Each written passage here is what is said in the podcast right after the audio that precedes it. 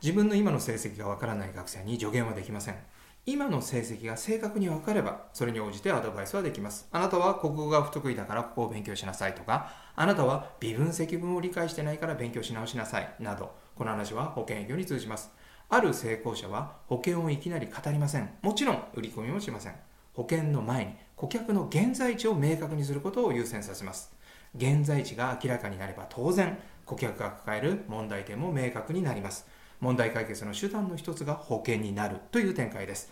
売れない人は現在地を明確にする前に手段であらずの保険を提案してしまいます。大切なのは現在地です。最後にお知らせです。